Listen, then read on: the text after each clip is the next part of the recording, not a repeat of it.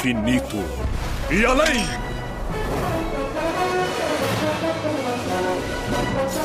Fala galera, está começando a primeira edição do Ao Infinito e Além, o novo programa da rádio online da PUC Minas. Aqui vou falar dos mais diversos assuntos da cultura pop. Não é música pop, vou falar de filmes, séries, jogos e quem sabe chamar alguns amigos para conversar sobre isso também. E nesse primeiro programa vou falar de super-heróis, mais especificamente do próximo filme do universo Marvel cinematográfico, Capitão América Guerra Civil, filme que dará início à fase 3 dos filmes da franquia. Mas antes então, vamos relembrar os filmes produzidos até hoje. A gente começou na fase 1 em 2008 com O Homem de Ferro, ele foi seguido pelo Incrível Hulk também em 2008. Logo depois veio O Homem de Ferro 2 em 2010, seguido pelo Thor em 2011 pelo Capitão América, o primeiro Vingador, em 2011, e o filme que juntou todos esses super-heróis, os Vingadores, em 2012, que encerrou a fase 1. Na fase 2, o primeiro filme foi O Homem de Ferro 3, em 2013, foi seguido pelo Thor, O Mundo Sombrio, em 2013, pelo Capitão América 2, Soldado Invernal, em 2014, logo depois dele, o Guardiões da Galáxia, também em 2014, depois voltando a juntar os super-heróis Vingadores a Era de Ultron em 2015 e encerrando a fase 2, O Homem-Formiga em 2015. Um filme que não criou muita expectativa, mas que é um ótimo filme. Eu já vi todos os filmes dessa lista. Tem filmes que eu considero razoáveis, outros bons, alguns ótimos e alguns até sensacionais, esses próprios filmes dos Vingadores. A parada é que cada um deles ajuda a entender o universo que eles estão inseridos e os personagens envolvidos neles. Assim, uns mais, outros menos, todos valem a pena de serem vistos. Voltando então ao Capitão América Guerra Civil, ele vai ser o terceiro a receber o nome do herói e terá a presença de vários outros que já apareceram na franquia até agora, além dos novatos, Pantera Negra e o Homem-Aranha. É isso aí, o Homem-Aranha enfim está de volta à Marvel, depois de eles terem vendido à Sony os direitos de produzir filmes do Cabeça de Teia. Então agora eles fizeram um acordo para ter de volta um dos heróis mais adorados do planeta. O acordo com a Sony é parecido com o que levou os direitos dos X-Men e do Quarteto Fantástico à Fox em uma época de quase falência da Marvel. Agora, novamente cheio da grana, o estúdio vai tentando trazer os filhos de volta para casa.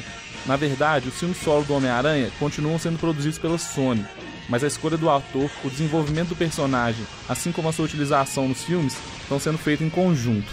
Mas então, voltando ao filme que teremos nas telas uma das mais famosas e elogiadas sagas das HQs Marvel. A Guerra Civil é uma história de uma guerra entre heróis. Isso mesmo, uma guerra entre heróis. O governo, a fim de controlar esses heróis, cria uma lei de registro para que todas as entidades sejam reveladas e todos respondam por seus atos. Assim vão ser formadas duas equipes, uma liderada pelo Capitão América, esse contra o registro, e outra liderada pelo Homem de Ferro, nesse caso a favor do registro. Nos quadrinhos são dois lados lotados de heróis e uma guerra de enorme proporção. No cinema fica inviável colocar esse tanto de gente lutando, e a grande maioria dos participantes sequer foram apresentados no universo Marvel cinematográfico. A solução foi a criação de equipes bem menores. Do conteúdo divulgado até aqui, a história vai girar em torno de uma missão dos Vingadores que dará errado, levando o governo até essa ideia da lei do registro, e assim a formação das equipes. As mais recentes imagens publicadas montaram as equipes da seguinte forma: ao lado do Homem de Ferro, nós teremos o James Rhodes, conhecido como Máquina de Combate, a Viúva Negra, o Android Visão, apresentado em Os Vingadores A Era de Ultron, e o Pantera Negra. Do lado do Capitão América estarão o Falcão, o Gavião Arqueiro, o Soldado Invernal, Sharon Carter, a agente da SHIELD, apresentada no último filme do Capitão América, além do recém-apresentado Homem-Formiga.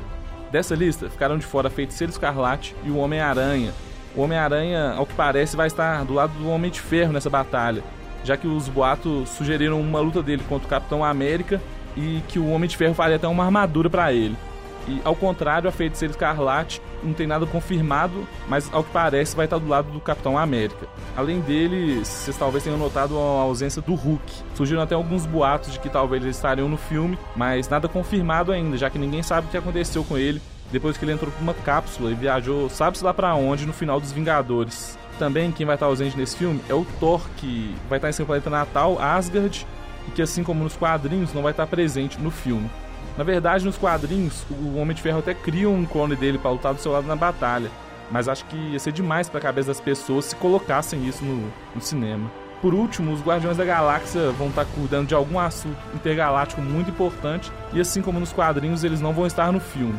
Assim, a expectativa é grande para que a adaptação ao cinema seja tão boa quanto foram os quadrinhos. Para ver o pau quebrando entre o Homem de Ferro e o Capitão América, e ver o Homem-Aranha, quem sabe, revelando sua identidade como Peter Parker. Além disso, há uma expectativa pelo final que criaram para o filme, pois o final dos quadrinhos é o querido Capitão América indo dessa para uma melhor. Ele vai pro saco, isso mesmo. E eu duvido que eles levaram isso pro cinema. Afinal, morrer nas HQs e reaparecer é muito comum. No cinema, eles até fizeram isso com o sensacional líder dos X-Men, Charles Xavier, mas ficou confuso, chato e sem sentido. Tomara que não tenha que fazer de novo. E que o Homem-Aranha enfim honre o seu sensacional desenho dos anos 90 que fez dele meu super-herói favorito. É isso aí, galera. Estamos chegando ao fim da nossa primeira edição. Espero que tenham gostado. Espero que estejam ligados para o próximo programa. E enquanto isso, que as coisas boas da vida de todos estejam todas indo ao infinito e além.